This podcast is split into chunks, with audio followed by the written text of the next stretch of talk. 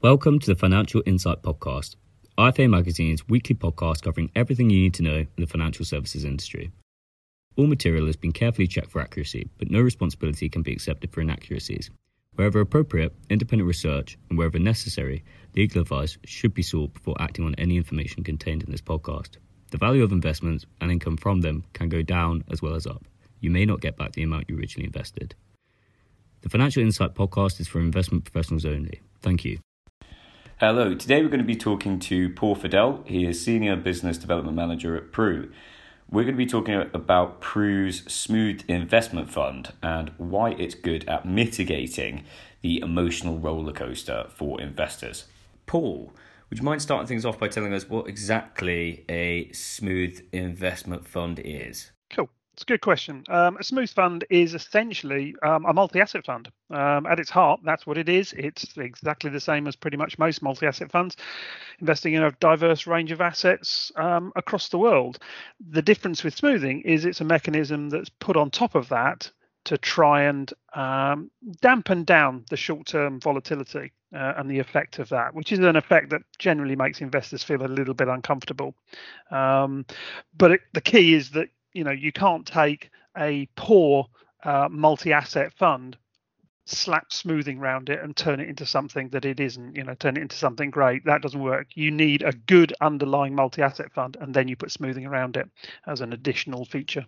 Excellent. So maybe you could tell us a little bit more about what this smooth investment means in a little bit more detail. Okay, okay. Well, in the case of PruFund, uh, which is obviously our smooth vehicle, um, what we have, as I say, is at its heart is a multi-asset fund, a hugely uh, diverse uh, fund, which is actually part of our big 140 billion with profit fund.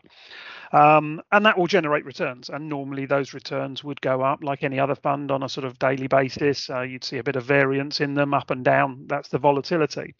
What the smoothing mechanism does is it puts some uh, boundaries, if you like, around that, put some parameters on it. So it starts by setting um, an expectation of the growth that we're going to achieve over the medium to long term. That's what we call the expected growth rate and that will be based on that underlying fund and our views as to what those sort of assets that we're investing in can return. Um, and around that, we'll put a smoothing corridor, which in our case would typically be plus or minus 5%.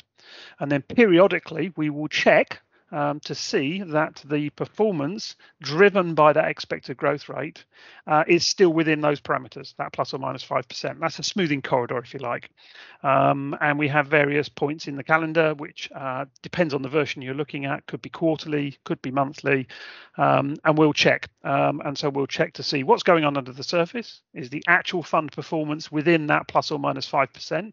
And assuming it is, nothing will change. And so, essentially, from an investor's perspective, they'll just see their investment ticking up every day by essentially 1 365th of that expected growth rate. If on those checkpoints it's outside of the corridor, then an adjustment can be made, and that adjustment might be positive or it might be negative. negative, and those are what we call unit price adjustments. Um, and anybody looking at a performance chart would see you'll you'll get what looks like a straight line and then you'll get these periods where there's a movement in it, um, and that will be a unit price adjustment, and that's reflecting sort of bringing the two things back into into parity with each other. And that's that's essentially how smoothing works. I mean, the overall idea of it is that ultimately, at the end of the day, you know, in our medium to long-term investment, and we're probably thinking here in terms of 10 to 15 years, um, the smooth version of the fund should deliver the similar performance of the unsmooth version of the fund you know it, it, it, can't improve things. It's not a magic wand that you wave and it can suddenly add some extra value.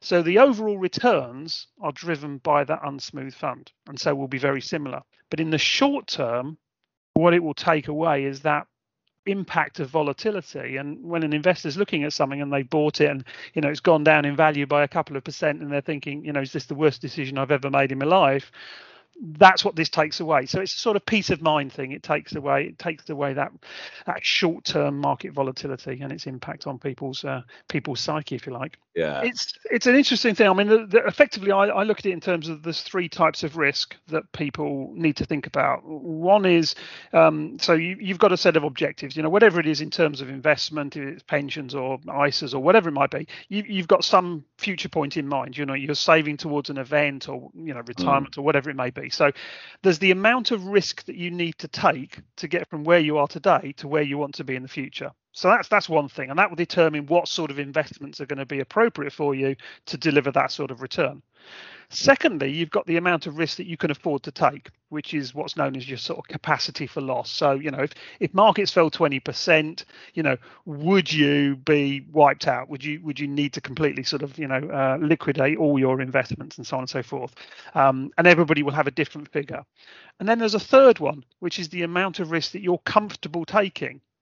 Now, in an ideal world, all those three things are in balance. You know, the amount of risk you need to take, um, you know, coincides with the uh, or matches off against the amount of risk that you can afford to take and the amount of risk you're comfortable taking. In practice, you'll find a lot of people are in situations where the amount of risk they need to take is X, and the amount of risk they're comfortable taking is Y, and there's a disconnect and and then you've got a problem because something's got to move and a, and a financial advisor or you know the individual will have to think right do i change my objectives? Do i take on board more risk than i'm comfortable with? You know all those sort of questions come into it. And what smoothing sort of does is it is it drives right to the heart of that question. It says okay well here's an underlying fund which we think can deliver this sort of rate of return and the expected growth rate's quite useful in terms of you know that forward looking cash flow modeling type thing you know where you can see that the expected growth rate i can work that forward and see what sort of value i might be looking at in 10 years time or however long. And then the smoothing drives right at that fundamental issue of mm, yeah actually i don't feel very comfortable about that level of risk. I don't like that sort of up and down movement of markets.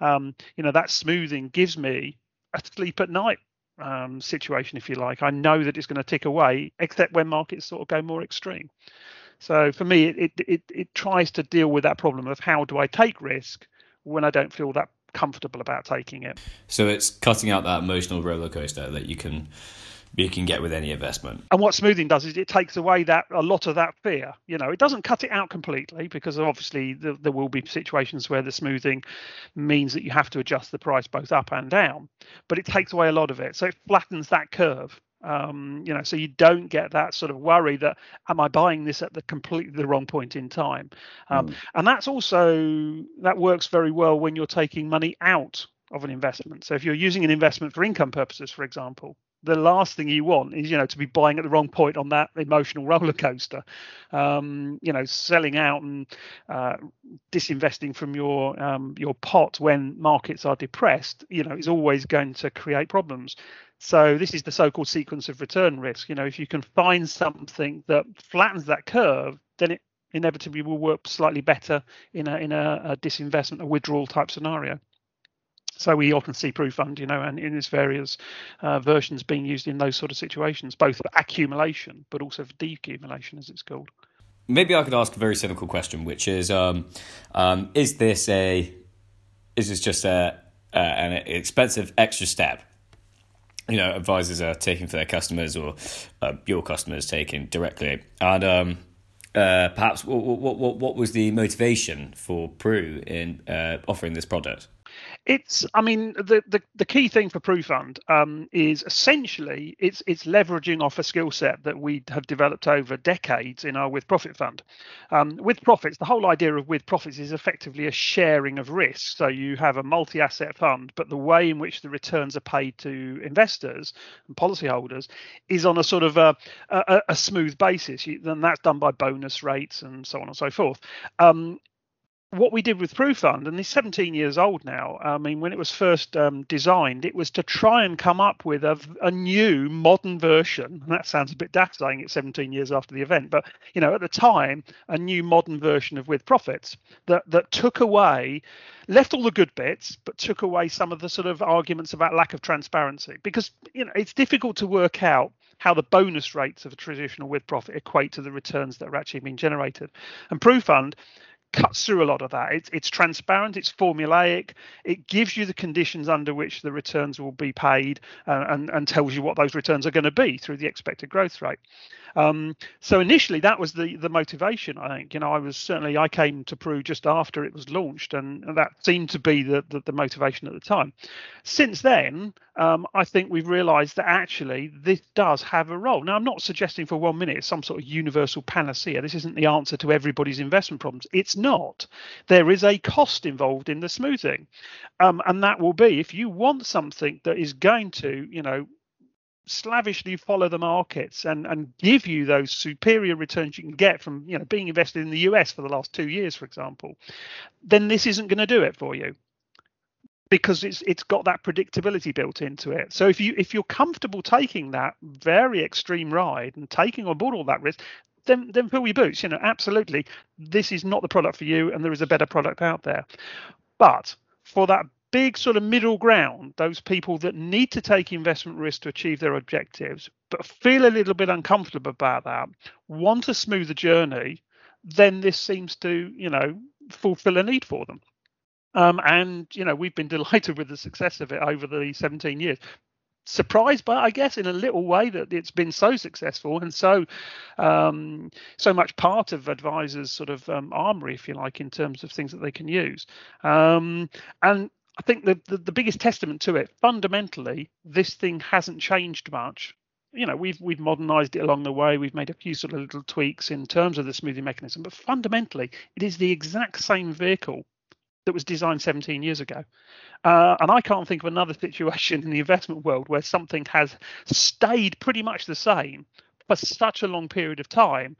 And that's testament to the fact that fundamentally it's doing a job for people and it's doing a good job for people and they're happy with it and they're continuing to buy it and use it. Yeah, really interesting. Now, perhaps I could just throw it to you. Is there anything else that, um, any message you'd like to get across to advisors whilst we, we have you here?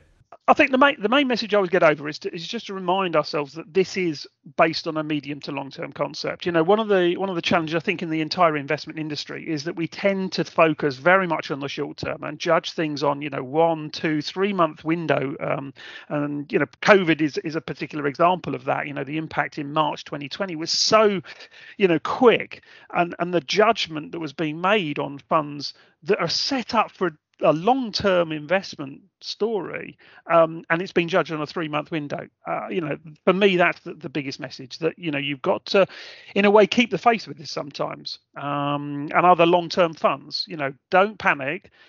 Go back to the basics. Is it doing what it's supposed to? Is the formula still uh, appropriate? Is it you know still delivering? And the long term argument is yes it is um, and we can see that now you know two years after covid almost looking back we can see that actually it provide it, it did pretty well and it survived pretty well during that period so yeah don't don't judge things that are long term on a short term time frame and I think that's uh, great investment advice anyway. So, Paul, thank you so much for coming on.